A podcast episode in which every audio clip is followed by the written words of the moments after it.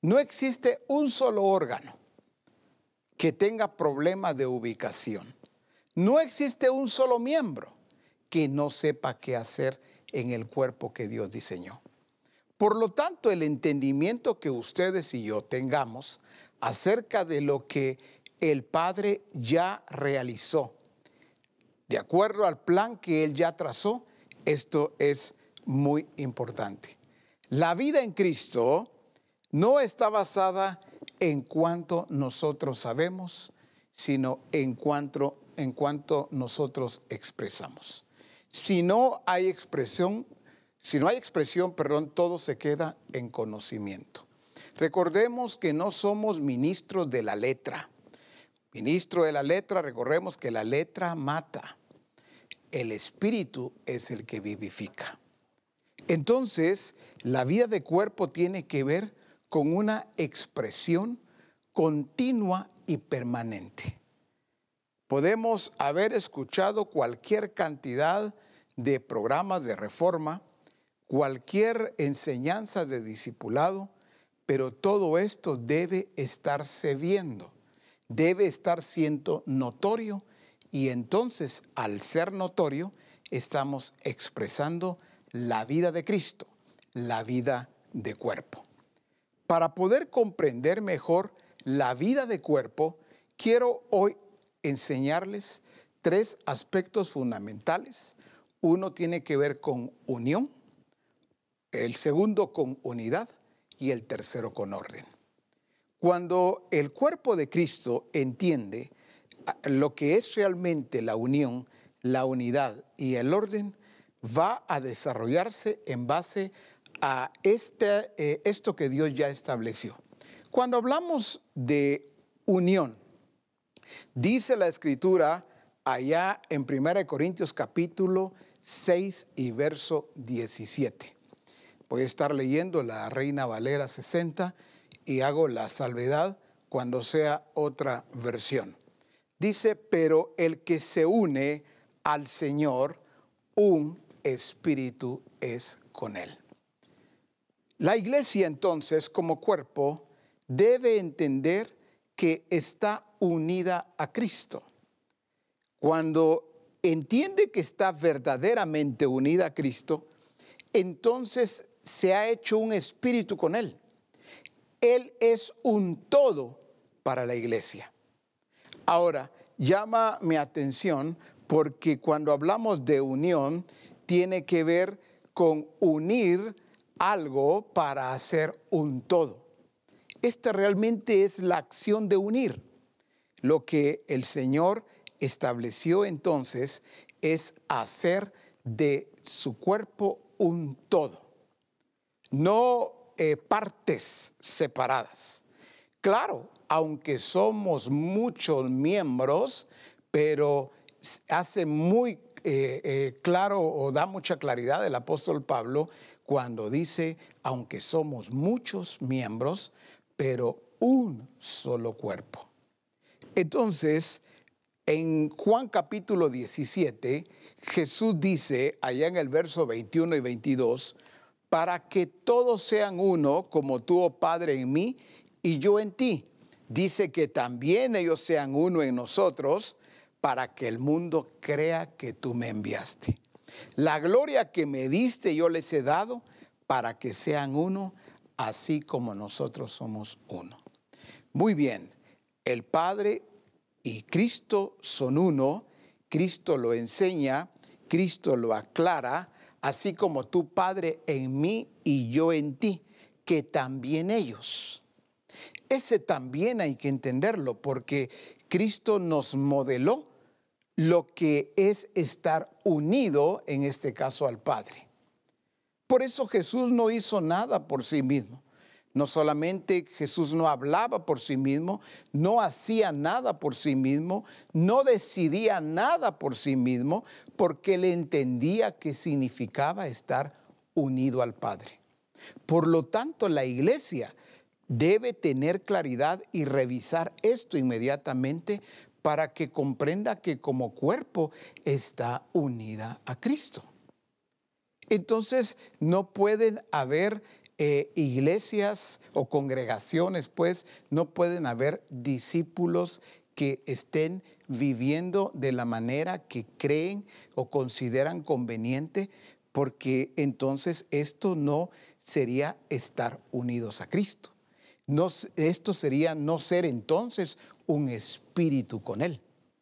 Ahora bien, dice allá en Romanos capítulo 8 y verso 1 en la versión contemporánea, dice, por tanto, no hay ninguna, dice, condenación para los que están unidos a Cristo Jesús, los que no andan conforme a la carne, sino conforme al Espíritu.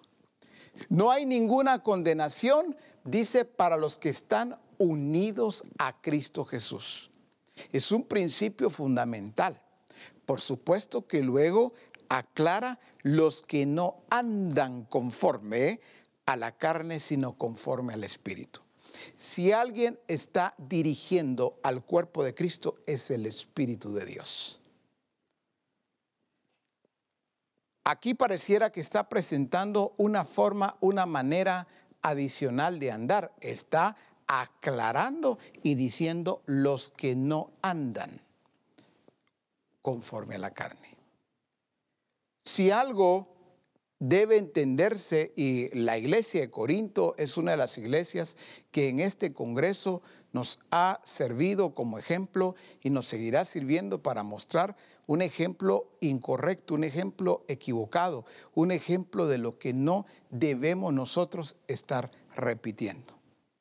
En este caso, ellos no estaban viviendo conforme a la unión que había sido establecida ya a través del Espíritu, esa unión con Cristo.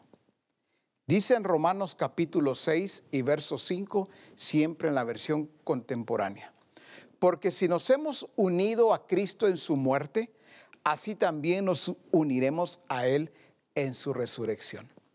¿Cuántas veces hemos nosotros leído y hemos visto y también enseñado que resucitamos juntamente con Cristo? Pero realmente qué significa, cuál es la luz que el Señor nos está dando hoy para entender este punto que tiene que ver con estar unidos en su resurrección. Hemos leído Romanos 6 cuando dice que fuimos muertos, sepultados y resucitamos eh, para novedad de vida juntamente con Cristo. Pero el Cristo resucitado tiene un cuerpo y este cuerpo somos nosotros.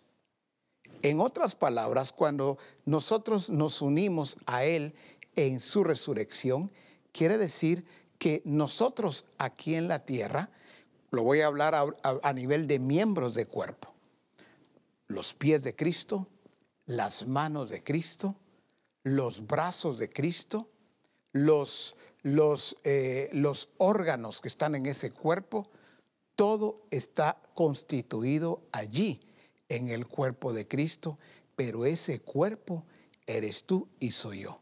Somos el cuerpo de Cristo, pero un cuerpo que está naturalmente regido, un cuerpo que está dirigido, un cuerpo que está verdaderamente unido a Cristo Jesús. Esto es lo que no entendió la iglesia de Galacia. La iglesia de Galacia por un tiempo sí estuvo unida a Cristo, pero llegó el momento en que se desligó. Cuando se desliga, la iglesia de Galacia significa que se separa, pero no solamente se separó, porque desligarse, aparte de separarse, es considerarse alguien independiente. En este caso, cuando un eh, ministro, un discípulo, eh, un pastor como fuera, cuando hace decisiones de apartarse, de alejarse pues, o de desligarse, debe entender hoy por hoy esto con mucha claridad. No es desligarse de una congregación no es desligarse de, un templo o de una denominación. En este tiempo donde el Señor se está revelando claramente, toda acción como estas tiene que ver con desligarse de la persona de Cristo. Es separarse, ya no estar unido, unidos a Él. Eso es considerarse como alguien independiente, que puede decidir si está unido a Cristo o si se separa de la persona de Cristo. Por supuesto, cuando nosotros lo vemos a nivel de cuerpo, no vamos a ver ninguna de esas decisiones en los miembros del cuerpo. El pie no decide, la mano no decide por sí misma, ningún órgano decide por sí mismo. Todo lo que el Señor creó, cada órgano y cada miembro en el cuerpo, pues lo hizo y lo creó de tal manera que funciona entendiendo a la perfección no solamente su funcionamiento, sino también que está ligado. En este caso, todos los miembros están ligados unos a otros y conforman el cuerpo y el cuerpo en su totalidad está ligado a Cristo. Por eso me llama la atención cómo es que la iglesia de Galacia creyó que tenía ese derecho, creyó que tenía esa autoridad, esa capacidad de decidir cuándo estar unida a Cristo y cuándo no. Por eso es bien importante que todo discípulo de Jesucristo hoy aprenda a escuchar la voz del Señor. Algunas veces algunos piensan en hacer decisiones como estas creyendo que lo mismo es estar en un lugar o en otro, que puede moverse con facilidad.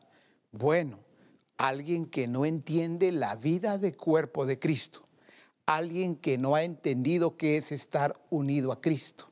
Por supuesto va a tener ese tipo de ideas, ese tipo de pensamientos y por supuesto, por ende, también de decisiones. Pero si algo debemos tener claro hoy, todos y cada uno de nosotros, es que estamos unidos, estamos ligados a Cristo Jesús. No estamos ligados a una religión, no estamos ligados a dogmas humanos estamos ligados al dador de la vida. Estamos ligados a Cristo Jesús, el Señor nuestro.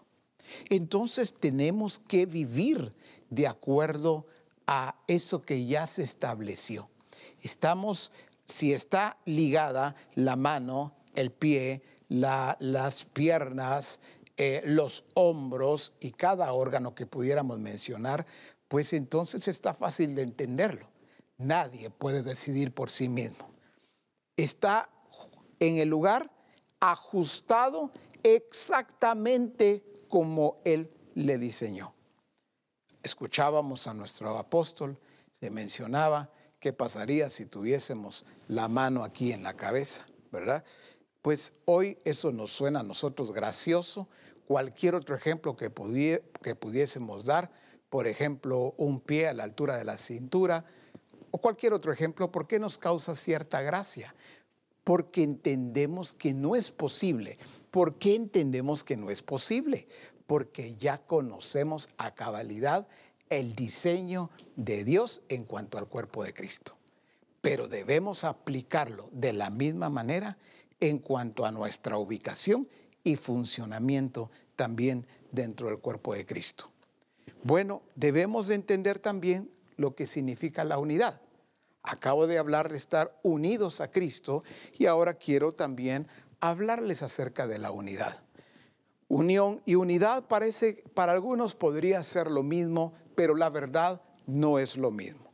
Leamos también en Juan 17, 23, en la versión eh, siempre 60, dice, yo en ellos y tú en mí, para que sean, dice, perfectos en unidad, para que el mundo conozca que tú me enviaste. Cuando Jesús enseña acerca de ser uno y cuando enseña que sean perfectos en unidad, el fin, tiene, él, dice para que el mundo crea. ¿Por qué entonces, a ver, el mundo todavía no ha creído? Está fácil de poder responder. ¿Por qué todavía el mundo sigue, sigue viendo a, a la iglesia de una manera equivocada? ¿Por qué sigue irrespetando? ¿Por qué sigue la iglesia en un eh, lugar de menosprecio? Porque es la misma iglesia la que no ha entendido al Señor y la que no ha estado desarrollándose de acuerdo al plan perfecto que Él diseñó. Pero como Él ya dijo, para que el mundo crea, el mundo va a creer. ¿Y por qué el mundo va a creer? Porque la iglesia que Él está edificando, el cuerpo que Él está edificando, está comprendiendo ahora lo que significa su ubicación, su función y su expresión. No hay otra forma que el mundo vaya a creer. No es eh, haciendo cualquier tipo de publicidad. No es eh, teniendo de repente los templos más grandes. Sencillamente siguiendo el plan que Él ya trazó. Y quiero aclarar esta parte. ¿Cómo podríamos diferenciar eh, la unión con la unidad? Estar unidos con la unidad. Bueno, encuentro un ejemplo muy fácil de poder eh, presentarlo y mostrarlo. El matrimonio. En el matrimonio, dice la escritura, por tanto, el hombre dejará a su padre y a su madre y se unirá a su mujer. Y no serán más dos, sino uno solo. A través de el matrimonio hay un vínculo en donde el hombre y la mujer se hacen uno solo. Sin embargo, eso, eso es estar unidos. En este caso, a través del vínculo del matrimonio pero estar unido no significa que tengan la misma unidad. Hoy por hoy hay cualquier cantidad de matrimonios que aunque están unidos eh, por eh, un documento legal, sin embargo cada uno tiene una eh, apreciación distinta acerca de las cosas. Entonces están unidos en matrimonio, pero piensan muy diferente. Y como piensan muy diferente, pues viven muy diferente. Y como eh, piensan muy diferente, también deciden de una manera distinta. Por eso es que muchas veces algunos se preguntan, yo no entiendo por qué, cómo es posible que ellos eh, se hayan eh, separado o se estén separando. Bueno, es muy fácil de entender. Dice también la escritura, andarán dos juntos si no estuvieren de acuerdo.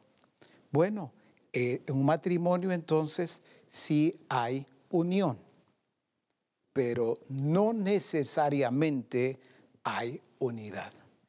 Por eso al entender esto como cuerpo de Cristo, nosotros estamos unidos a Cristo, pero eso significa que debemos también de estar, eh, tener esta unidad. ¿Qué significa en este caso tener la unidad eh, o estar perfectamente unidos? Bueno, es muy fácil. Significa tener un mismo sentir, tener un mismo propósito, tener una misma visión, tener un mismo lenguaje, estar dentro de un mismo plan Ah, con razón. Cuando dice allá en Filipenses capítulo 2 y verso 5, haya pues en vosotros este sentir que hubo también en Cristo Jesús. ¿Qué estaba pasando con la iglesia de los filipenses?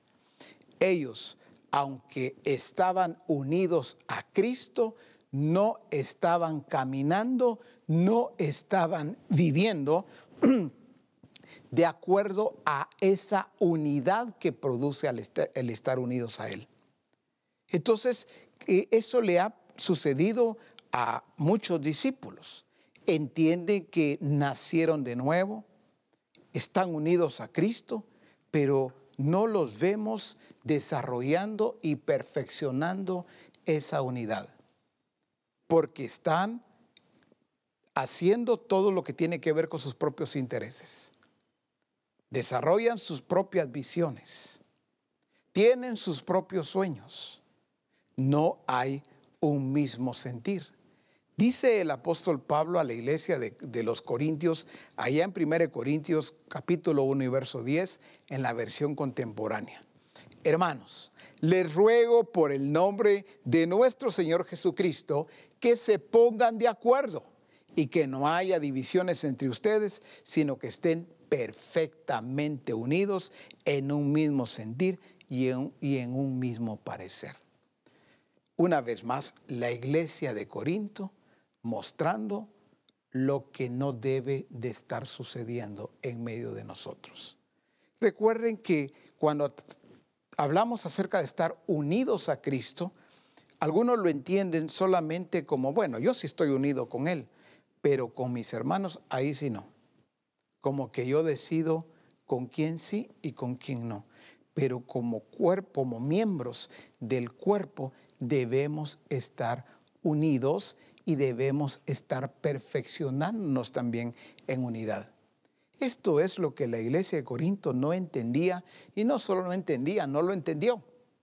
Por eso cada uno de ellos vivían, pero teniendo un sentir cada uno distinto. Cuando hoy nos reunimos y ya sea en un grupo de comunión familiar, en un templo o donde fuera, vamos a encontrar en algunos casos sentir diferentes, ideas, pensamientos diferentes. Esto es lo que está trabajando el Espíritu Santo para que todos tengamos un mismo sentir. La iglesia de los hechos alcanzó al principio esta parte muy fundamental. Ustedes recordarán que dice allá en los hechos que todos eran de un corazón y un, de un alma. Ellos llegaron y comenzaron a perfeccionarse también en unidad. Pero cuando sigo viendo a mi hermano, a mi hermana, y le veo como aislado o aislada, o en otros casos, yo soy el que me aíslo, ¿verdad? porque puede ser de, ambos lados. Hay quienes se sienten aislados, pero o que los aíslan, pero la verdad es que se aislaron solos. No están funcionando como cuerpo. Pero en el cuerpo de Cristo nadie debe estar aislado. En el cuerpo de Cristo nadie debe estar separado. En el cuerpo de Cristo todos estamos integrados y no solo estamos integrados, sino estamos desarrollando y perfeccionando esa unidad. Lo que dice el apóstol Pablo también a Timoteo al respecto, allá en 2 Timoteo capítulo 3 y verso 10, dice, pero tú has seguido mi doctrina, conducta, propósito, fe, longanimidad, amor, paciencia. Un verdadero discipulado, un discipulado que transforma, va a llevar a los discípulos, así como lo enseña aquí el apóstol Pablo, a seguir verdaderamente e, en todo sentido todo lo que tiene que ver con el plan, todo lo que tiene que ver con el propósito, todo lo que tiene que ver con la visión del Padre. Aclaro algo aquí muy importante. Cuando nosotros, por ejemplo, nos ah, conectamos cada lunes a reforma. Hay que entender muy bien lo que la intención del Padre. Algunos no la han entendido. Pero ese es parte de nuestro trabajo también, llevarlos a comprender plenamente la razón de ser de algo que el Padre ha establecido. Cuando nos conectamos a reforma, estamos siendo nutridos pero ¿cuál es el fin? Es que el Padre nos nutre a todos y cada uno de nosotros y durante es el día lunes y durante toda esta semana, que los días que siguen de esa semana, debemos de estar ejercitándonos en aquello en lo cual fuimos enseñados, fuimos nutridos y también edificados. Pero cuando solamente me conecto a reforma para, y, aunque yo diga qué lindo, qué tremendo, qué precioso lo que, lo que nos enseñó él, el Padre a través de nuestro apóstol, pero allí se queda, o en otros casos también consideran que es repetir lo que se enseñó el día lunes. Bueno, yo lo proyecto, yo se lo repito a todos, ¿verdad? Y que todos lo vuelvan a ver. No ha entendido en este caso tampoco el verdadero propósito del Padre. Debemos de conectarnos con la actitud correcta para ser nutridos, para ser edificados, para ser enseñados. Pero otra vez, a partir de ese momento, ya viene el ejercitarnos, ya viene el desarrollar lo que hemos recibido. Ahí sí que una vez más, lo que tengo te doy. Entonces estamos listos, estamos preparados para seguir siendo nutridos el siguiente lunes, eh, para seguir siendo edificados, pero hemos entendido lo, para qué el Padre nos está nutriendo debe haber expresión. Somos lo que comemos. Por eso el Padre nos nutre. Dice, vayan y expresen. El Padre no dice, vaya y repítanle a todos lo mismo. Vayan y expresen lo que yo les he dado, lo que yo les he nutrido. Por supuesto que hay que dar un seguimiento, pero eso es distinto, el dar seguimiento a volver a repetir lo mismo y decir, bueno, yo estoy siendo fiel porque yo les estoy repitiendo lo mismo a los discípulos. Creo que en esto también el Padre nos está corrigiendo y nos está ubicando a todos y cada uno de nosotros, para que entendamos una vez más su intención, que entendamos su propósito, que entendamos a cabalidad por qué Él está haciendo algo, lo que Él hace pues en medio de nosotros, para que no nos extraviemos y para que también nos encontremos siendo la expresión de Cristo aquí en la tierra. Cuando eh, entiendo entonces que ser perfeccionado y perfeccionar es en esta unidad, bueno, eh, hay un ejemplo que vamos a encontrar en Génesis capítulo 11, no voy a ir allí, solo voy a mencionarlo. El caso aquel de la famosa Torre de Babel. Este fue un pueblo que se estableció en un monte. Y ellos dijeron, hagamos, vayamos y cosamos eh, eh, eh, y fundamos, hagamos ladrillos, construyamos una ciudad y hagamos una gran torre que llegue hasta el cielo. Pero qué impresionante es que Dios mismo descendió para ver lo que estaban haciendo.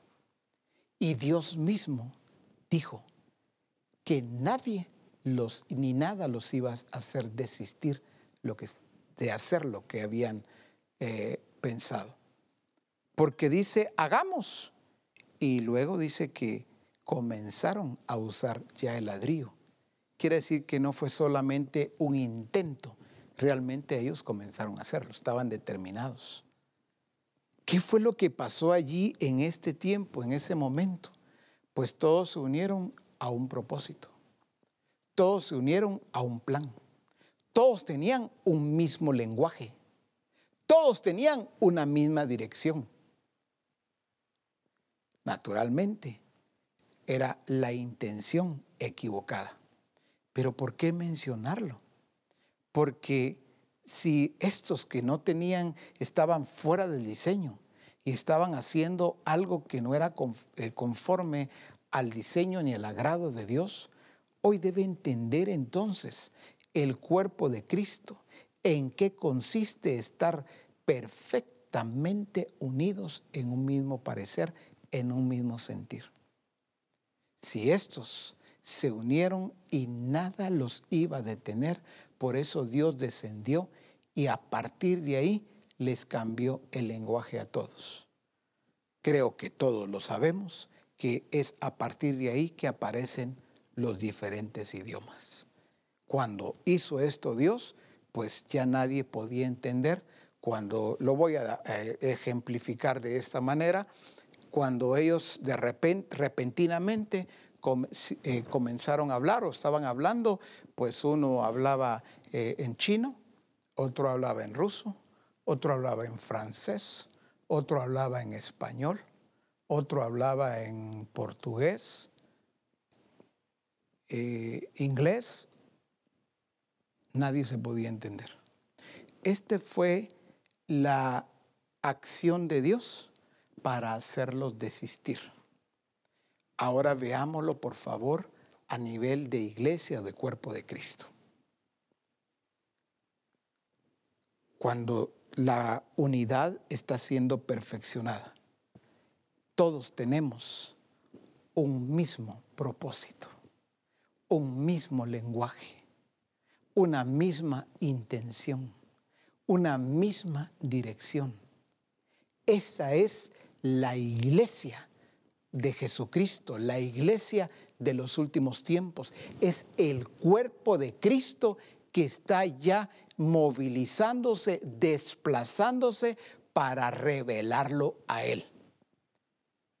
Pero el cuerpo de Cristo no puede tener otra dirección otra intención, otro plan, como lo tuvieron estos que querían construir esta torre. Y por cierto, se llama la Torre de Babel, no porque ellos así le iban a poner, sino porque a, partir eh, Babel significa confusión y por eso se llamó la Torre de Babel, porque ahí es donde fueron todos confundidos y por supuesto no pudieron lograr o alcanzar el objetivo que ellos perseguían.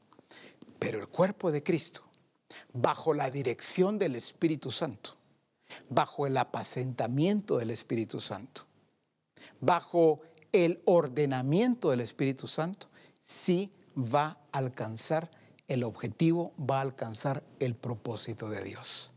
Por eso debemos de gozarnos, pero a la vez debemos de poner mucha atención a cada uno de estos aspectos también y revisemos, estamos ligados a Cristo estamos eh, en unidad con Él. No hay dos lenguajes, no hay dos eh, maneras de sentir, eh, no hay dos pensamientos que difieren.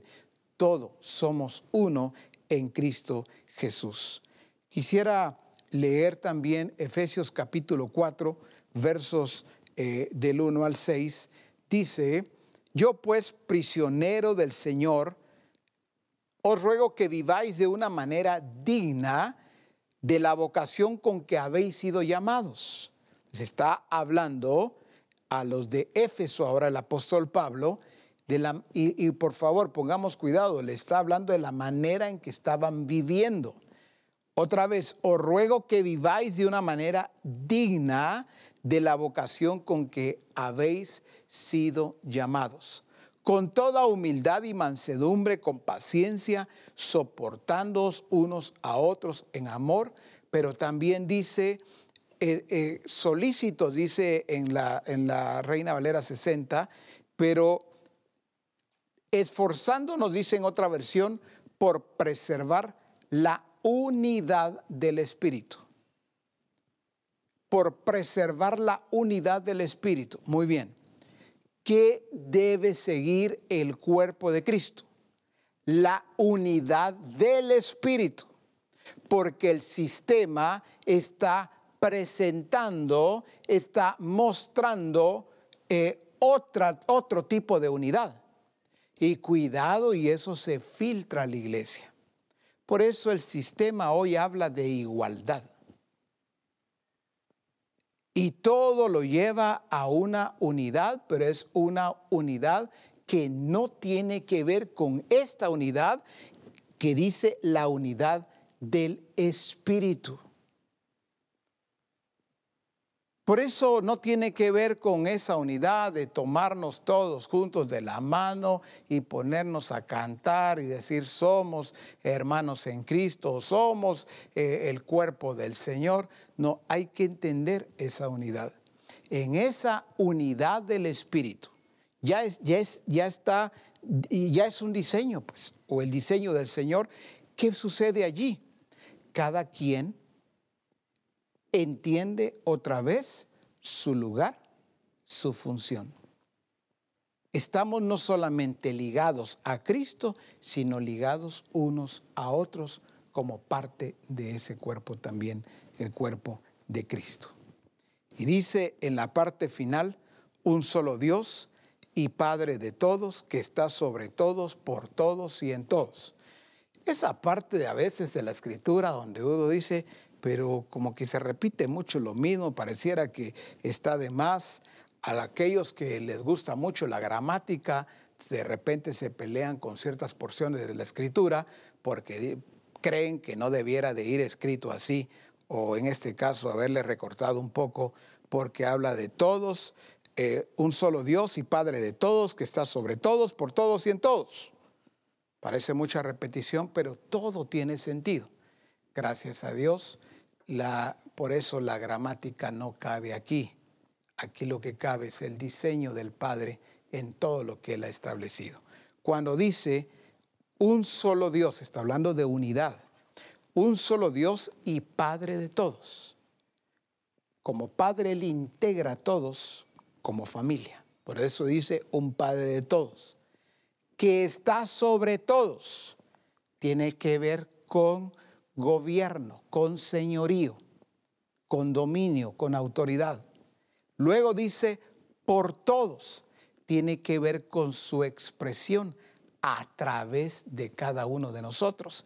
Y termina diciendo, y en todos, tiene que ver con la plenitud habitando, la plenitud de Dios habitando en nosotros. En la versión eh, Message dice eh, siempre Efesios 4, todos fueron llamados a viajar por el mismo camino y en la misma dirección. Me gustó mucho eso porque hoy cuántos están eh, yendo por un camino diferente, una dirección distinta y como decía eh, nuestro apóstol en Reforma, eh, no importa la iglesia que vayas, de acuerdo a aquel corito que se oyó por muchos años, ¿verdad? sin embargo, hay que poner atención a la escritura decía nuestro apóstol el día eh, lunes en Reforma, a mí sí me importa, decía él, ¿verdad? Claro que es importante. Eh, ¿Cuántas veces, como un paréntesis, un paréntesis, perdón, los coritos eh, nos sacaron totalmente de la escritura? Nos sacaron los mismos coros, nos sacaron del diseño de Dios, ¿verdad? Por eso Él ha puesto el cuidado para llevarnos al abrevadero y hacernos entender lo que es su plan, su propósito, su diseño. Por eso dice aquí, todos fueron llamados a viajar por el mismo camino y en la misma dirección. Así que permanezcan juntos, tanto por fuera como por dentro. Tienes un maestro, una fe, un bautismo, un Dios y Padre de todos, que aquí viene y dice, un Dios y Padre de todos, que gobierna sobre todos, obra por todos y está presente en todos. Todo lo que eres, piensas y haces está impregnado de unidad. Repito esta parte final. Todo lo que eres, piensas y haces está impregnado de unidad. ¿De qué unidad está hablando? De esa unidad con Cristo Jesús. Por eso nosotros no podemos tener otra forma, otra manera distinta de pensar. Por mucho tiempo se creyó que eh, aquel pasaje cuando, cuando dice, porque mis pensamientos no son vuestros pensamientos, ¿cuántas veces se repitió aún en las oraciones? Padre, muchas gracias porque hoy me doy cuenta que tus pensamientos no son mis pensamientos, ni mis caminos tus caminos. Y creímos que eso era eh, algo que eh, debíamos de seguir repitiendo y seguir viviendo así. No, pues lo que nos enseña la escritura es que debemos de, de hecho tenemos la misma mente de Cristo, por lo tanto debemos de pensar igual. Debemos de tener el mismo sentir, como dice acá, todo lo que eres, piensas y haces esté impregnado de esa unidad. Ahora, me llama mucho la atención porque siempre en Efesios capítulo 4 y verso 16 dice, sino que siguiendo la verdad en amor, crezcamos en todo aquel que es la cabeza, esto es Cristo, de quien todo el cuerpo, bien concertado y unido entre sí. Habla de estar de esa unión que vimos al principio, pero cuando nos habla bien concertado, tiene que ver con esa unidad. Y les cuento que hubo una iglesia que no lo alcanzó, por supuesto, todo, pero sí comenzó a desarrollar esa unidad y me gusta cómo les dice el apóstol Pablo en la Reina Valera eh, antigua. Vean conmigo Colosenses 2.5, Reina Valera antigua, por favor. Recuerden que acabamos de leer de quien todo el cuerpo bien concertado y unido entre sí. Veamos cómo le habla Pablo a la iglesia de los colosenses en Colosenses 2.5. Porque aunque estoy ausente en el cuerpo, no obstante con el Espíritu estoy con vosotros, gozándome, y me gusta esta parte, y mirando vuestro concierto y la firmeza de vuestra fe en Cristo. Pablo dice, gozándome y mirando vuestro concierto. Hasta ahora nosotros, ¿cómo concebimos mirar un concierto? Pues ir, sentarnos o estar de pie y un grupo está ejecutando los instrumentos, está cantando. Nosotros vemos y decimos qué bonito el concierto, ¿verdad? Pero eh, eso nos hace ser espectadores. Y eso es lo que hemos concebido como concierto. Sin embargo, Pablo le dice a los colosenses, estoy mirando vuestro concierto. ¿A qué se estaba refiriendo? Lo que leímos hace un momento que Pablo le decía también a la iglesia de Éfeso, de que en todo el cuerpo bien concertado y unido entre sí, por todas las coyunturas que se ayudan mutuamente, según la actividad propia de cada miembro, recibe su crecimiento para ir edificándose en amor. El crecimiento que llegó a tener la iglesia de Colosas, el desarrollo, llegó a una parte, dije que no lo alcanzaron, pero sí una parte de ellos llegaron a hacer verdaderamente un concierto. Un concierto donde no, no estaban cantando. Un concierto donde no estaban tocando instrumentos. No digo que eso eso no es del Señor, ¿verdad? Por favor entendamos lo que está siendo enseñado ahora. Ellos, la vida de ellos era un concierto y Pablo estaba gozándose y dice, y mirando vuestro concierto. ¿Qué, estaba viendo Pablo entonces? Si no tocaban, no cantaban, ¿qué estaba viendo? La manera en que estaba cada uno de ellos desarrollando la actividad propia la manera en que ellos estaban desarrollando esa unidad entre ellos. Eso era un gran concierto para el apóstol Pablo. Iglesia Misión Cristiana al Calvario. Hemos sido llamados para mostrarle al mundo este tipo de concierto. No que vean cómo tocamos y cómo cantamos, sino que vean cómo vivimos como el verdadero cuerpo de Cristo, el Cristo resucitado, en donde los miembros de ese cuerpo están verdaderamente perfeccionados en unidad, unidos a Cristo y desarrollándose de acuerdo al diseño que Él estableció. Me gusta tanto, y termino, o voy terminando ahora con el orden dije unión, unidad y orden. Recordemos, antes de entrar al orden, que la eficiencia del cuerpo de Cristo se mide de acuerdo a la actividad propia de cada miembro. Cuando cada miembro del cuerpo está teniendo su actividad propia, está teniendo ese desarrollo, esa función, esa expresión, por supuesto, allí es donde vamos a ver un cuerpo de Cristo verdaderamente eh, alcanzando la eficiencia o que ha alcanzado la eficiencia. Cuando hablamos de orden, 1 Corintios capítulo 12, verso 24, dice, eh, porque los que en nosotros son más decorosos no tienen necesidad, pero Dios ordenó el cuerpo dando más abundante honor al que le faltaba. Bueno, vamos a detenernos allí un momento porque dice, pero Dios ordenó el cuerpo. El cuerpo, como escuchamos también a nuestro apóstol, no lo ordena el pastor. El cuerpo no lo ordena el profeta, no lo ordena el apóstol, no lo ordena el maestro. No lo, el cuerpo no lo ordena asistencia pastoral, ni no lo, no lo ordenan tampoco los discipuladores. Está muy claro, Dios no dice que Dios va a ordenar el cuerpo. Dice Dios ordenó el cuerpo. Él ya lo tiene ordenado. Pero entonces, ¿qué es lo que está pasando, profeta? Bueno, somos nosotros los que tenemos que ordenarnos, porque Él ya lo ordenó.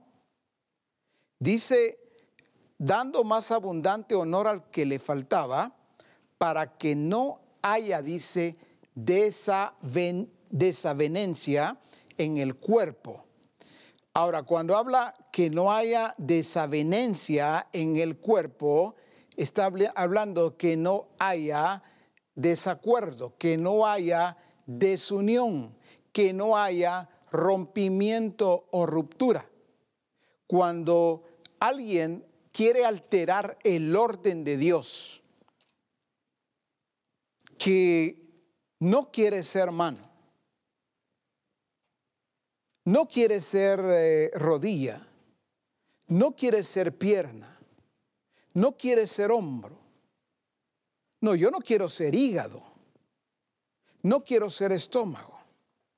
Bueno, por eso Dios lo ordenó para que no haya desavenencia, o sea, que no haya desacuerdo, que no haya eh, ese rompimiento, ese desligarse. Ah, bueno, pues entonces como yo no quería hacer rodilla, me desligo. Porque allá, en aquella congregación, ahí me reconocen como brazo derecho. Pero aquí me tienen como rodilla. Ah, bueno, pues me voy donde me dan una mejor ubicación o un mejor posicionamiento. No, no, no he entendido nada.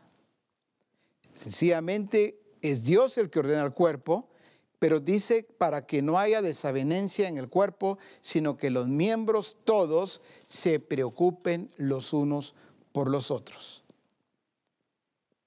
El asunto no solamente es entre el Señor y yo, o entre el, dentro del Señor y nosotros.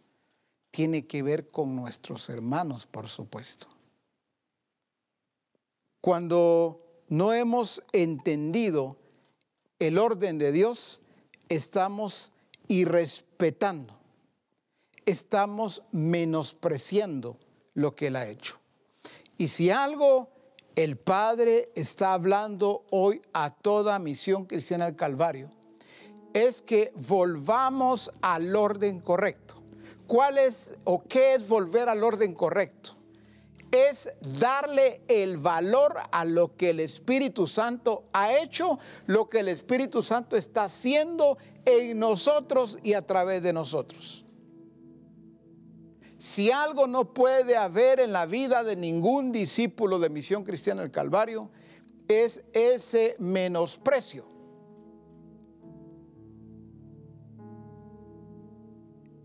Es esa forma, esa manera de quitar o restar el valor a lo que el Espíritu Santo está haciendo en medio de nosotros.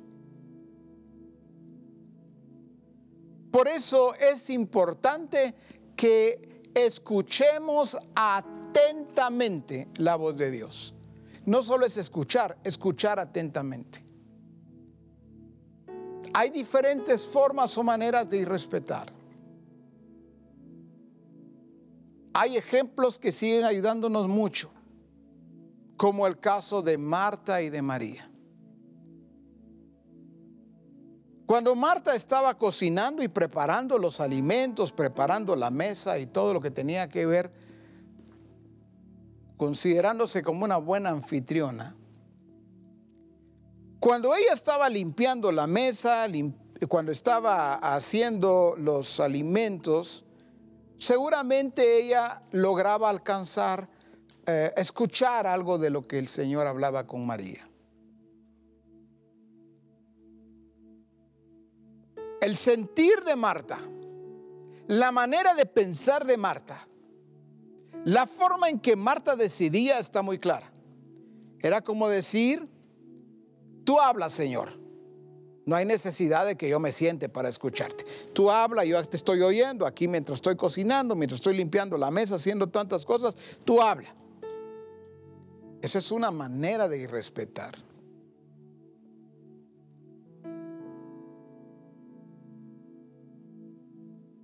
Por eso es tan importante, y dije hay muchas maneras, que Misión Cristiana al Calvario vuelva al respeto de lo que Dios dice, de lo que Dios muestra, de lo que Dios hace en medio de nosotros. Si alguien está complacido ejecutando todo el plan de Dios, es el Espíritu Santo. Y debemos estar por eso, unidos verdaderamente y plenamente a Él.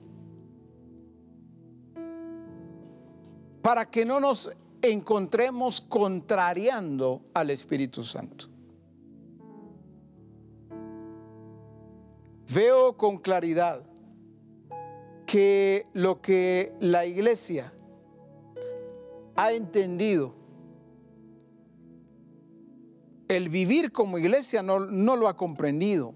Lo que ha vivido solamente es beneficios de templo. Así es como ha vivido la iglesia.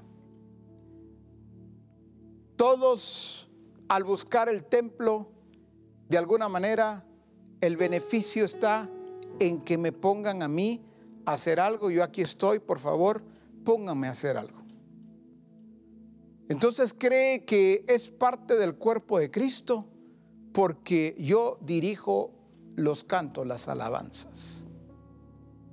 No, yo doy la bienvenida. No, yo abro el templo, acomodo las sillas.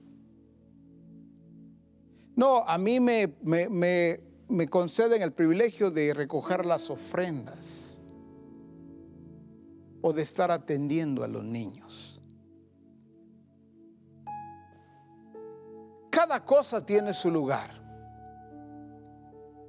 Eso creo que tiene un lugar, pero no debemos de perdernos, porque nuestra verdadera función no está en eso que hacemos. ¿Qué estoy diciendo? Lo aclaro con, con mucho gusto.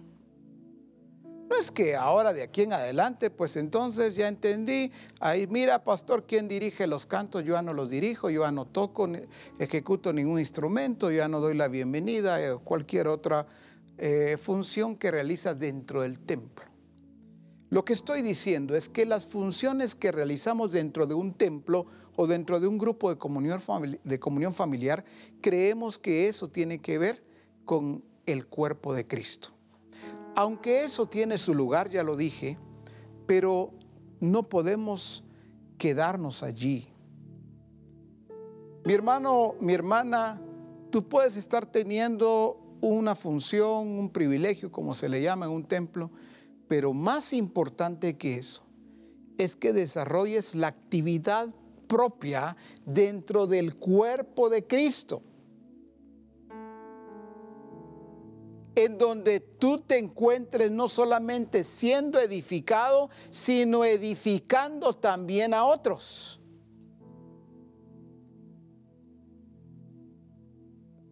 Por eso también se dijo, no es el pastor el que ubica. Claro, dentro de un templo seguramente. Pero como estamos derribando ese concepto de entender el vivir como cuerpo, el servir. Ah, no, yo estoy sirviendo al cuerpo de Cristo porque yo barro, porque yo limpio las sillas, porque yo canto o cualquier otra cosa que haga. No hemos dicho ya no haga eso. Está bien. Hay un ejemplo que puede ayudarnos. En los hechos, ¿recuerdan cuando buscaron aquellos? En Hechos, me parece Hechos 6, cuando buscaron aquellos eh, siete, ¿para qué fue? Bueno, ellos iban a tener el privilegio de servir el fresco, el jugo, no sé cómo le llaman en otro país, la bebida y la comida a las viudas. Pero estos siete, ¿por qué debían de ser llenos de sabiduría, llenos del Espíritu Santo, de buen testimonio? Cuando vemos todas estas características, hay algo bien lindo que podemos entender ahí. ¿Por qué ellos buscaron a estos? Porque estos tenían claridad de lo que significaba servir a Cristo como cuerpo. Fácil. Voy a poner un ejemplo. Felipe. Él estaba sirviendo el jugo, el fresco, la bebida, los platos, la comida. Pero él no se quedó allí sirviendo las mesas. El servir las mesas fue algo importante, fue necesario en aquel tiempo. Pero Felipe y los demás entendieron que ese no era un propósito, sino que dentro del desarrollo de ellos era necesario que pasaran por allí sirviendo mesas. Pero después que vemos nosotros a un Felipe, no se quedó sirviendo los, los jugos o los frescos. Cuando un pastor me dice a mí, o le dice a nuestro apóstol o algún asistente, mire, quiero darle testimonio. El hermano que usted ve allí tocando el piano fue uno de los primeros hermanos. Mire, cuando comencé la obra, aquí está, desde, desde ese tiempo. Es una bendición el hermano. Mire, hasta ahora, fiel, sigue tocando el piano. Cuando dice, mire la hermana que está ahí, sí, esa hermana, le cuento apóstol, le cuento profeta o quien fuera. Esa hermana, ella tiene 38 años de estar aquí y para la gloria de Dios sigue firme, dando la bienvenida. Cuando nos dicen algo como esto, no es motivo de alegría, no es motivo de gozo, de satisfacción. Bueno, qué lindo, qué bendición que el hermano, la hermana ya tiene tantos años de estar en el templo o estar en la congregación. Pero lo triste y lo lamentable es que pueden ser 18, 20, 30, 40 años, el tiempo que sea, de estar solamente desarrollando un beneficio de templo y no siendo de beneficio para el cuerpo de Cristo. Vaya si el Señor nos está hablándonos claro a todos el día de hoy. Vaya si no nos está ubicando. Porque somos responsables. Los que estamos al frente de una obra, de una congregación, por supuesto que somos los primeros responsables. Pero tampoco le quito la responsabilidad a los discípulos. Porque por eso el Señor está nutriendo a todos. Nadie le puede prohibir y decirle prohibido. Usted no se puede eh, nutrir en forma. Nadie puede prohibirle eso. Entonces ningún discípulo podría decir, fíjese profeta, fíjese apóstol, que lo que pasa es de que eh, yo pues entiendo y doy gloria a Dios lo que él está hablando, pero eh, ojalá que lo entienda mi pastor, fíjese, porque él a mí solo me pone a barrer. Él a mí solo me pone a, cantar o, o me pone a dar la bienvenida. Ojalá que el Señor le siga hablando. No, si el Señor le está hablando solo a su pastor, también te está hablando a ti. Y es que no es la actitud del discípulo, tampoco no es de cruzarse de brazos y háblale, por favor, Señor, a mi pastor para y, revélale a él si yo soy pie, yo soy eh, hombro, soy brazo, mano, si yo soy eh, corazón o soy estómago, pues, háblale y revélale a él. Que me dé una profecía, una palabra el profeta y me diga qué soy.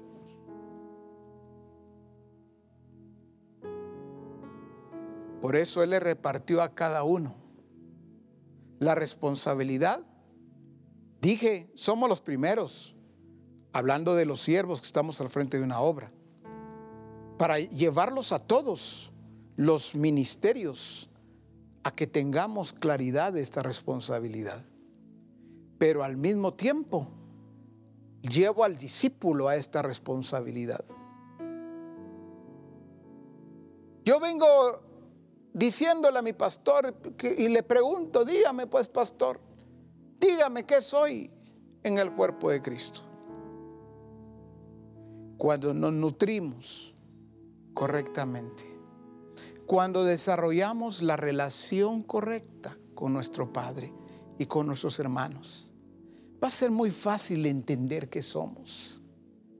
Pero no es desde la postura o desde la actitud de cruzarme de brazos y que el pastor, que el profeta, que el, discipulador me, me, diga, me dé una palabra, que Dios use a alguien para decirme que soy, pero sigo en inactividad, sigo sin funcionar, sigo sin desarrollar mi actividad propia. No, es desarrollando la actividad propia donde voy a ir comprendiendo cada vez mejor la ubicación y el funcionamiento que tengo dentro del cuerpo de Cristo. Por eso es importante que recordemos que no se trata solamente de tener beneficio de templo. Cuando busco solo beneficio de templo, estoy viviendo al estilo Gedeón. Es ¿Cómo hacía el estilo Gedeón? Bueno, Gedeón recogía el trigo, salía a recoger el trigo y lo metía a la cueva. Eso es como recibir la revelación y la meto al templo entre las cuatro paredes. Hermanos, nuestro apóstol este lunes, no sé cuántos se conectaron a Reforma, levanten la mano. ¿Cuántos? Ah, va. Veo que no todos, ¿verdad? Pero bueno, gloria a Dios, hermanos. Vamos a, escuchar todos, voy a, vamos a proyectarlo, porque él estuvo hablando de evangelismo. Muy bien, está la enseñanza. Se proyecta en un templo, en un grupo de comunión familiar. Hermanos, a ver cuántos, al final, cuántos comprendieron. A ver, hermano, sí, dígame. Sí, eh, claro, tremendo lo que dijo nuestro apóstol acerca del evangelismo. empieza cada uno a aportar. Fabuloso. Nadie evangeliza. Pero vieron reforma, escucharon, participaron. ¿Eso qué fue? Llevar la revelación al templo encerrarla entre cuatro paredes, al estilo Gedeón. Recoger trigo y meterlo a la cueva. Recordemos que la eficiencia del cuerpo de Cristo está en usar al máximo cada uno de los recursos que el Señor le ha dado para ese desarrollo del mismo cuerpo de Cristo. Quitemos ya de nuestro corazón y de nuestra mente o nuestro entendimiento que somos un montón de cuerpos resucitados. Porque así lo vemos. Cristo resucitó y yo resucité también, entonces somos un montón de cuerpos resucitados. No, somos el cuerpo de Cristo. Pero el cuerpo de Cristo resucitado, que somos nosotros, debe hacerse notorio, debe hacerse evidente, debe tener una expresión clara ante el mundo. Y entonces es ahí que van a ver esa unión que tenemos. Estamos ligados a Cristo. Por eso Pablo decía, ¿quién nos podrá separar? Ahí es donde van a decir de dónde salieron estos. No hay forma, no hay manera de separarlos de su Dios, de su Señor. Claro, no hay manera. ¿Quién podrá separarnos?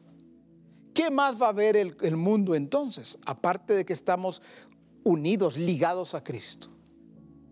Que tenemos verdaderamente no solo un mismo lenguaje, tenemos una misma visión, tenemos un mismo sentir, tenemos una misma dirección, una misma visión, un mismo propósito. Y van a vernos desplazándonos de acuerdo al orden que Él estableció. Si alguien está haciendo un trabajo extraordinario, fenomenal, es el Espíritu Santo. Y si algo debe de gozarse hoy Misión Cristiana al Calvario, de lo que está a las puertas, por causa de lo que Él está no solamente revelando, sino lo que Él está haciendo en este tiempo en medio de nosotros y a través de cada uno de nosotros. Recordemos entonces que somos ese cuerpo de Cristo, pero ese cuerpo no puede ser alterado. Vayan conmigo a Salmo 148, verso 6, en la versión contemporánea. Salmo 148, verso 6. Dice en la versión contemporánea, todo quedó para siempre en su lugar.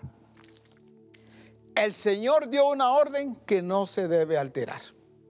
Me gustó mucho porque en todo lo que estamos viendo hoy, por supuesto, que esta parte nos habla con mucha claridad todo quedó para siempre en su lugar. ¿Qué significa eso si lo aplicamos al cuerpo de Cristo? Los pies quedaron para siempre en ese lugar donde están.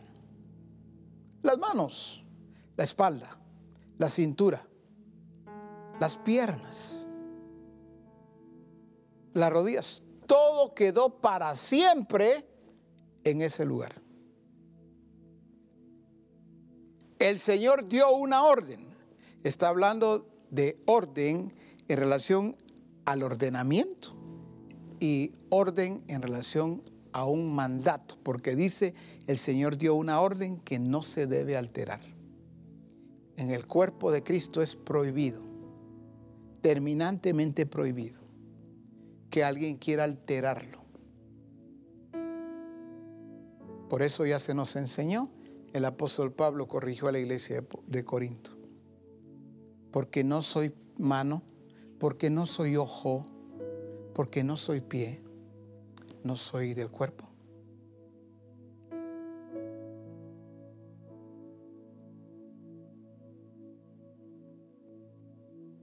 Estaba viendo uno de los órganos que cumple muchas funciones es el hígado. Impresionante lo que hace el hígado. Pero lo que hace el hígado no lo puede hacer el estómago. El estómago recibe todos los alimentos, todos. Pero quien se encarga de filtrar es el hígado.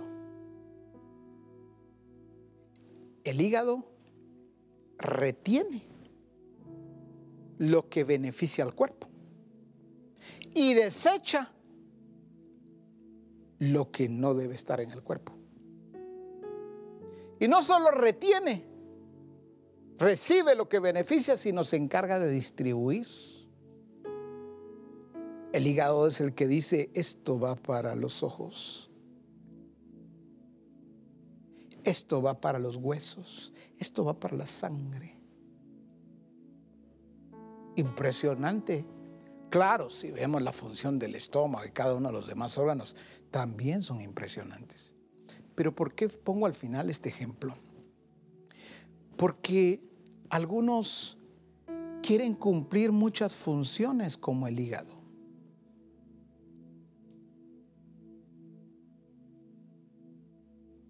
Pero si no eres hígado,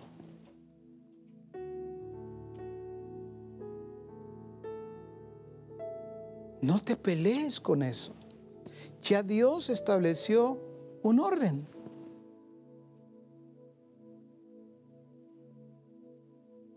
Eres hombro, por lo tanto eres tan necesario en el cuerpo de Cristo. No es posible que el cuerpo esté sin un hombro.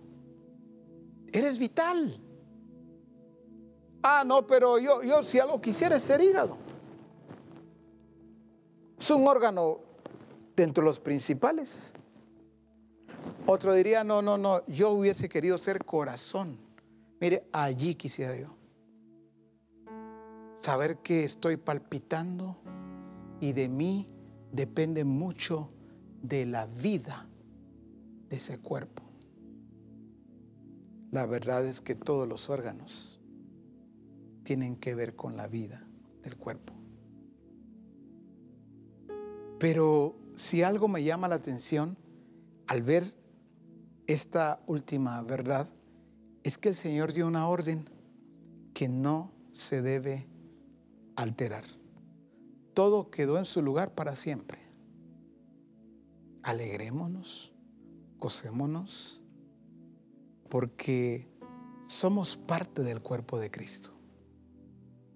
Pero no una parte aislada, no una parte que puede quitarse y ponerse nuevamente. No, no, no. No es al estilo prótesis. Por eso es que los miembros que nos parecen menos importantes son los más necesarios. Así nos parecen a nosotros, pero no porque nos parezcan así es que así son. A esos que parece que les falta más honor, es a ellos los que el Señor dijo, a ellos les doy más honor, pero para nivelarlos a todos en el cuerpo de Cristo para que nadie tenga un concepto más alto de sí que el que deba tener. El Señor no puso esto delante de nosotros y dijo, escojan qué quieren ser. Les voy a dar la oportunidad y les voy a dar el lugar para que ustedes decidan qué quieren ser. Hay algunos que así han estado viviendo, creyendo que el Señor dio esa facultad. ¿No te gusta hacer esto? Bueno, escoge qué más puede ser.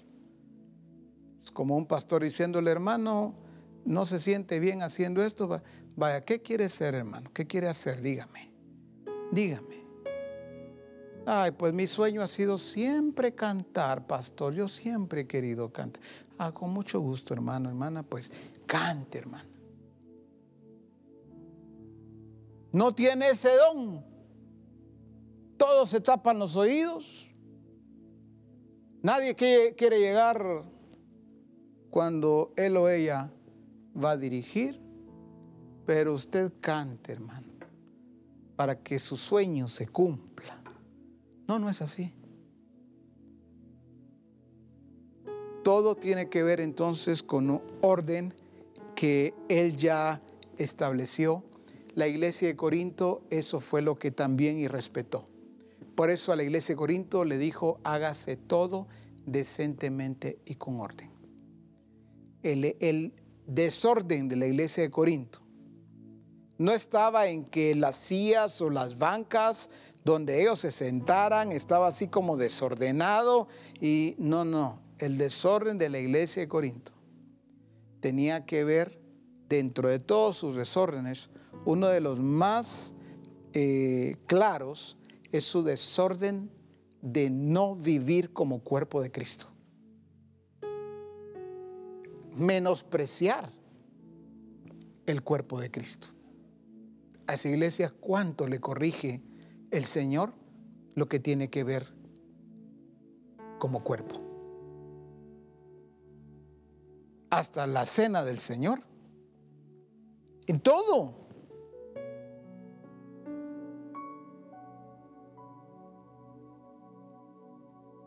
La iglesia de Galacia dice que Pablo dice de Cristo desligasteis. Ahora, no porque no usó esa palabra en Corinto, no significa que no se desligaron, estaban más desligados, creo yo. Separados de Cristo. La forma en que hablaban, vivían, decidían, se comportaban. Por eso esta palabra, como toda palabra que viene del Señor, debe ser traída y llevada primeramente a nuestro espíritu.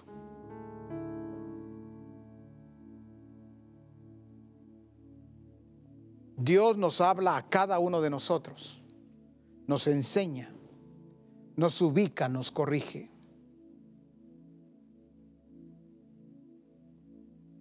El Señor nos está diciendo, quiero que cada conferencia todos anoten lo más que puedan y lo prediquen. Él está diciendo, estoy hablando contigo. Eso es conmigo y eso es contigo que estás ahí también. debemos traerlo cada uno de nosotros. Y quitar de nosotros el asumir que todo está bien. No, no, qué linda la palabra, ¿verdad, hermanos? Qué lindo lo que está hablando el Señor a través de sus siervos. Pero aquí en este lugar, en esta iglesia, aquí sí estamos unidos a Cristo, aquí estamos todos desarrollando la unidad y estamos guardando el orden. Gloria a Dios, ¿verdad? No, no, no, cuidado. Eso es como decirle, Señor, háblanos ya otra cosa. Eso ya, para nosotros es un cheque, estamos bien. No, si algo está haciendo Él es a través de su Santo Espíritu edificando su cuerpo. Diciendo esta etapa, esta etapa es crucial. Escuchen atentamente lo que estoy diciendo, lo que estoy mostrando. Comprendan lo que estoy trabajando en ustedes por causa de lo que ya determiné, por causa de lo que planeé, lo que diseñé. ¿Quién estorbará lo que yo he hecho? Dice el Señor. Por eso Misión Cristiana al Calvario no puedes ni debes ser estorbada. Y cuando algo o alguien te estorba, debes de tener claridad del plan, el propósito y el diseño de nuestro Padre. Nos llamó, nos estableció, nos ubicó para que vivamos como cuerpo. Esto tiene que ver con Él, entre Él y cada uno de nosotros, pero tiene que ver también con la forma en que estamos comportándonos, la forma como estamos viviendo entre en medio de nuestros hermanos. Dejemos que cada uno se desarrolle.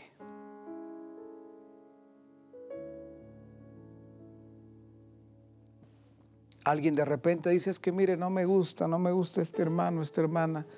Pues eh, no sé por qué siempre está haciendo esto. Bueno, pongamos atención y veamos cómo funcionan los órganos. No estoy hablando de justificar acciones malas, eso es otro, por favor, no estoy diciendo eso. Sino entendamos, por ejemplo, la función del hígado. El hígado discierne en el sentido de que es el que recibe lo que, lo que es beneficioso para el cuerpo. Sabe que sí y sabe que no. Recibe lo bueno y desecha lo malo.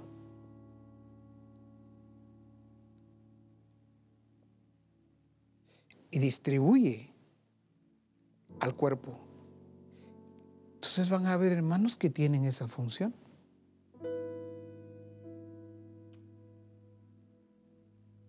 como hoy decía nuestro apóstol.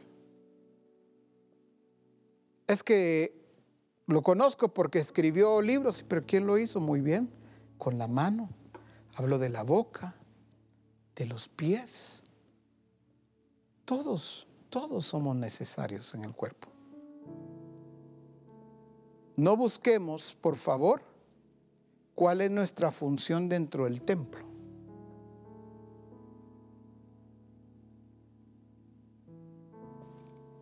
funcionemos dentro del templo, por supuesto. Pero si algo tenemos que entender es nuestra función en el cuerpo de Cristo. Vamos a dar gracias ahí en tu lugar. Comienza a darle gracias al Padre. Comienza dándole gracias a Cristo, a su Santo Espíritu. Porque este tiempo tiene que ver con Él y tiene que ver con nosotros, por supuesto. Aleluya. Gracias, gracias, gracias Padre. Gracias Señor. Te bendecimos, te exaltamos por ser quien eres pero también por llevarnos a ser quienes somos en ti. Gracias por la forma en que estás trabajándonos, por la manera en que tu Santo Espíritu está edificándonos y perfeccionándonos de acuerdo a tu plan y tu propósito. Toda gloria, toda alabanza y toda exaltación te la damos a ti. Gracias por enseñarnos en este tiempo a vivir como cuerpo, a entender lo que es ser cuerpo de Cristo. Somos tu cuerpo.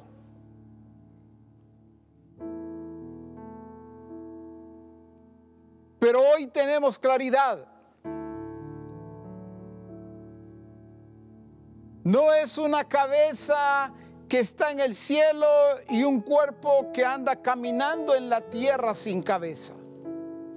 Es un cuerpo completo. Es el cuerpo resucitado, el cuerpo del Cristo resucitado. Donde no existe ningún miembro que esté atrofiado ningún órgano que tenga disfunción. Es el cuerpo de Cristo que se expresa. Es el cuerpo de Cristo que hace evidente y hace notorio. ¿Quién lo gobierna? ¿Quién lo dirige? ¿Quién lo hace desplazarse? ¿Quién lo ha hecho tan perfecto en su funcionamiento y en su expresión? Por eso te damos toda gloria, toda alabanza y toda exaltación a ti, porque eres digno.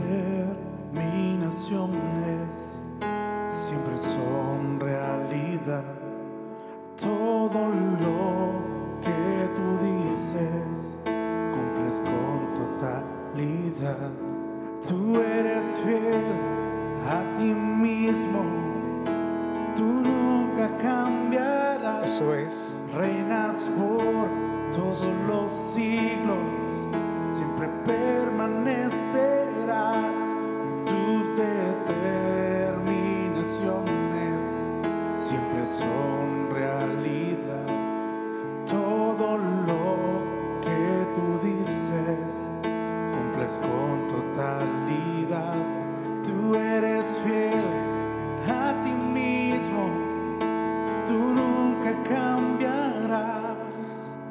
Algo. No debemos cantar por costumbre. No debemos cantar porque finaliza un tiempo de la palabra solamente en cuanto a una conferencia. Debemos de hacerlo con el entendimiento. Allí donde tú estás, que has estado cantando seguramente. Debo llevarte a que cantemos una vez más, pero con el entendimiento de lo que estamos diciendo. Porque lo que estamos diciendo no solamente es verdadero, sino lo estamos diciendo por Él y para Él.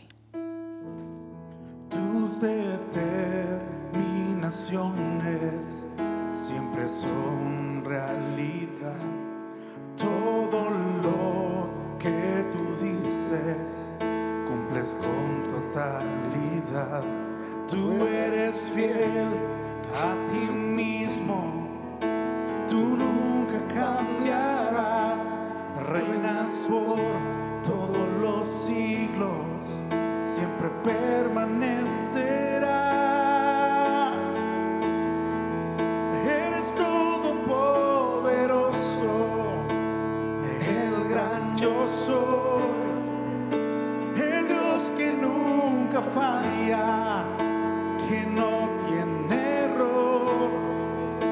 Tu voluntad perfecta se cumple, Señor, sobre toda la creación.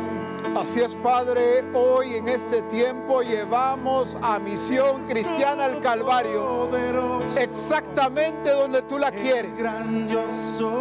Ahora en el nombre de Jesús de Nazaret, llevamos a Misión Cristiana al Calvario a darle el valor correcto de la obra de tu Santo Espíritu en medio de nosotros. Quitamos en el nombre de Jesús todo menosprecio. Quitamos en el nombre de Jesús todo estorbo y todo entendimiento equivocado del desarrollo, eh, funcionamiento y expresión del cuerpo de Cristo. Donde quiera que estamos ahora mismo reunidos y congregados, escuchando atentamente tu voz.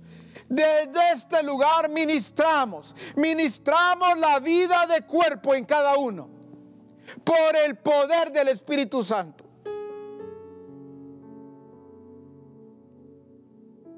Gracias Espíritu Santo por apacentar a toda misión cristiana al Calvario. Gracias por edificarnos.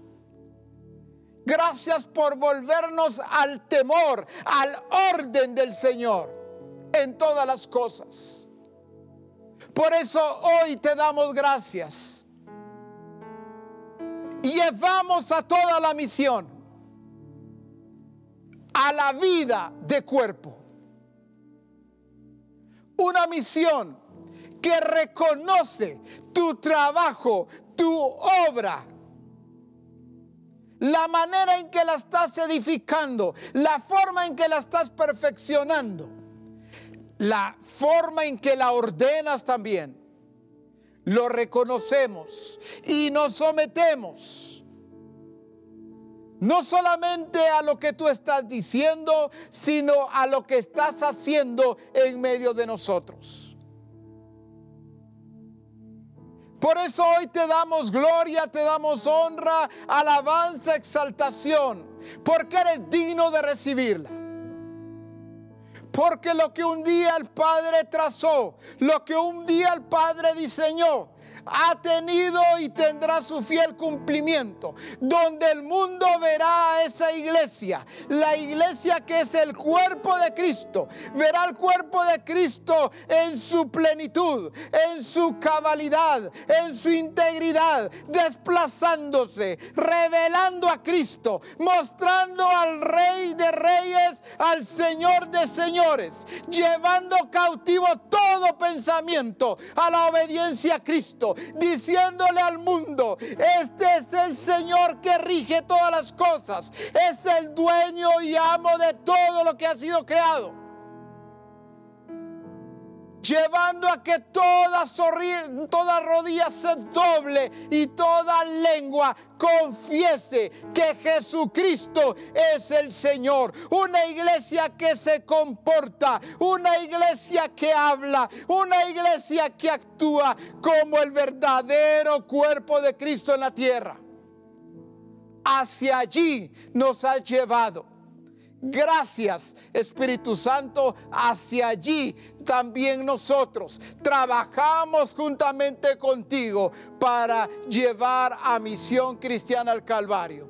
Ahí donde tú estás, dale gloria al Señor, dale alabanza y exaltación, pero de una manera espontánea y natural, porque Él es tu Dios, Él es tu Señor y tú y yo somos su cuerpo, el cuerpo de Cristo resucitado. Aleluya. Eso es. No te detengas, es de una manera espontánea, de una manera natural. ¿Cómo sabes hacerlo? Poderoso, poderoso. Donde no hay letra de un canto. Majestuoso. Donde tu vida misma es un cántico para Él.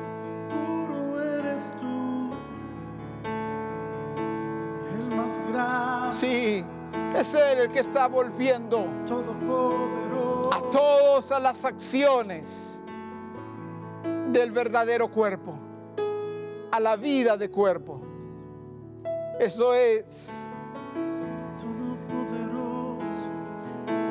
el que reina, el que gobierna,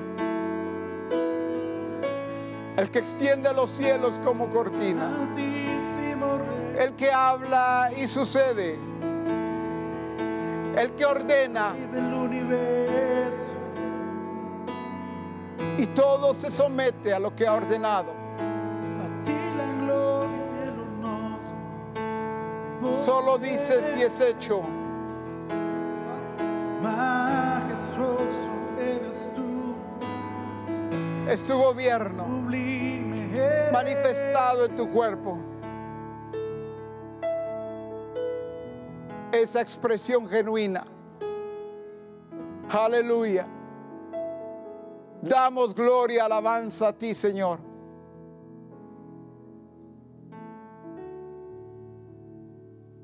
Misión Cristiana al Calvario. Gozamos de un privilegio extraordinario. Lo que aquellas iglesias no alcanzaron.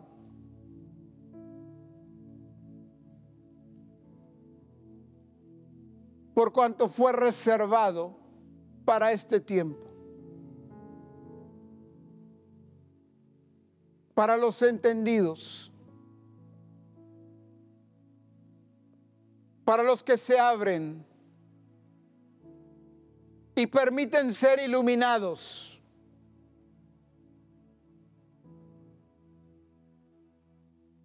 Porque la luz que está trayendo el Señor sobre nosotros cada vez es más fuerte, más intensa. Pero es por causa de la gloria que nos fue dada. Es por gracia para que nadie se jacte. Es por amor, porque así le plació a Él.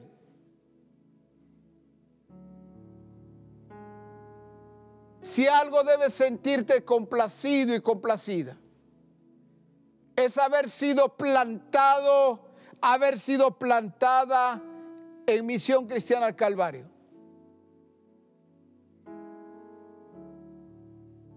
Donde Cristo se está revelando cada vez más y más. Y está haciendo que todo lo que diseñó encaje perfectamente de acuerdo a su plan y su diseño. Y en donde cada uno de nosotros estamos siendo una parte fundamental en este plan maravilloso.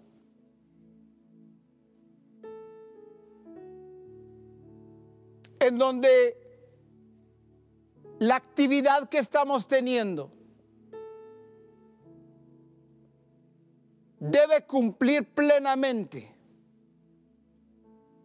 a cabalidad lo que Él ya dijo, para que todo encaje perfectamente, todo se ajuste a lo que Él ya diseñó. Todo es para su gloria. Todo es para que Él sea glorificado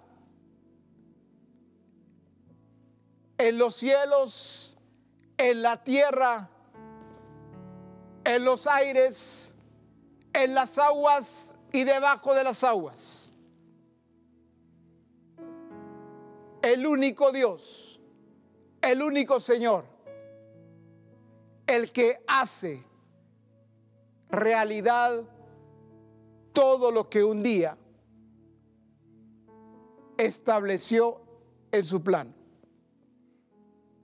Por eso, Misión Cristiana al Calvario, gózate, debes tener esta claridad y debes avanzar y desplazarte de acuerdo a lo que Él ya dijo. Aleluya. Gloria al Señor.